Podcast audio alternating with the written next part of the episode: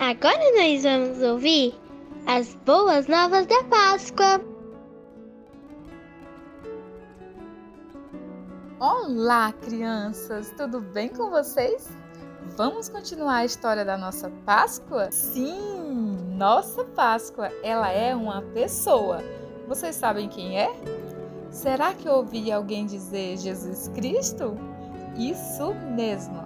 Jesus Cristo é a nossa Páscoa, Cordeiro de Deus que tira o pecado do mundo. Vamos ver o que a Bíblia nos diz?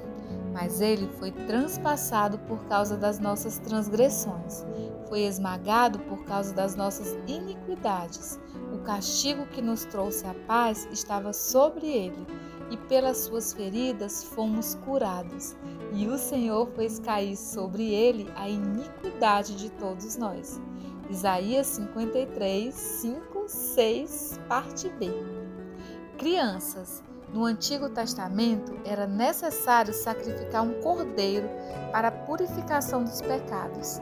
Sempre que um cordeiro era oferecido em sacrifício, era como se o cordeiro morresse no lugar de alguém. Esse costume estava apontando para o futuro, quando Deus iria enviar seu único filho para morrer por todos os que acreditassem nele. Quando confiamos no Senhor Jesus como nosso único e suficiente Salvador, a morte dele torna-se a nossa morte. Morremos para o pecado, pois o sangue de Jesus, o Filho de Deus, nos purifica de todo mal. Maravilhoso, não é, crianças? Assim, de graça, por causa do amor de Deus por nós, somos perdoados, ficamos sem nenhum pecado. De graça, pela fé, somos feitos filhos e filhas de Deus. Vejam bem, crianças, o Senhor Jesus Cristo morreu pregado numa cruz foi sepultado em um túmulo cavado em uma rocha.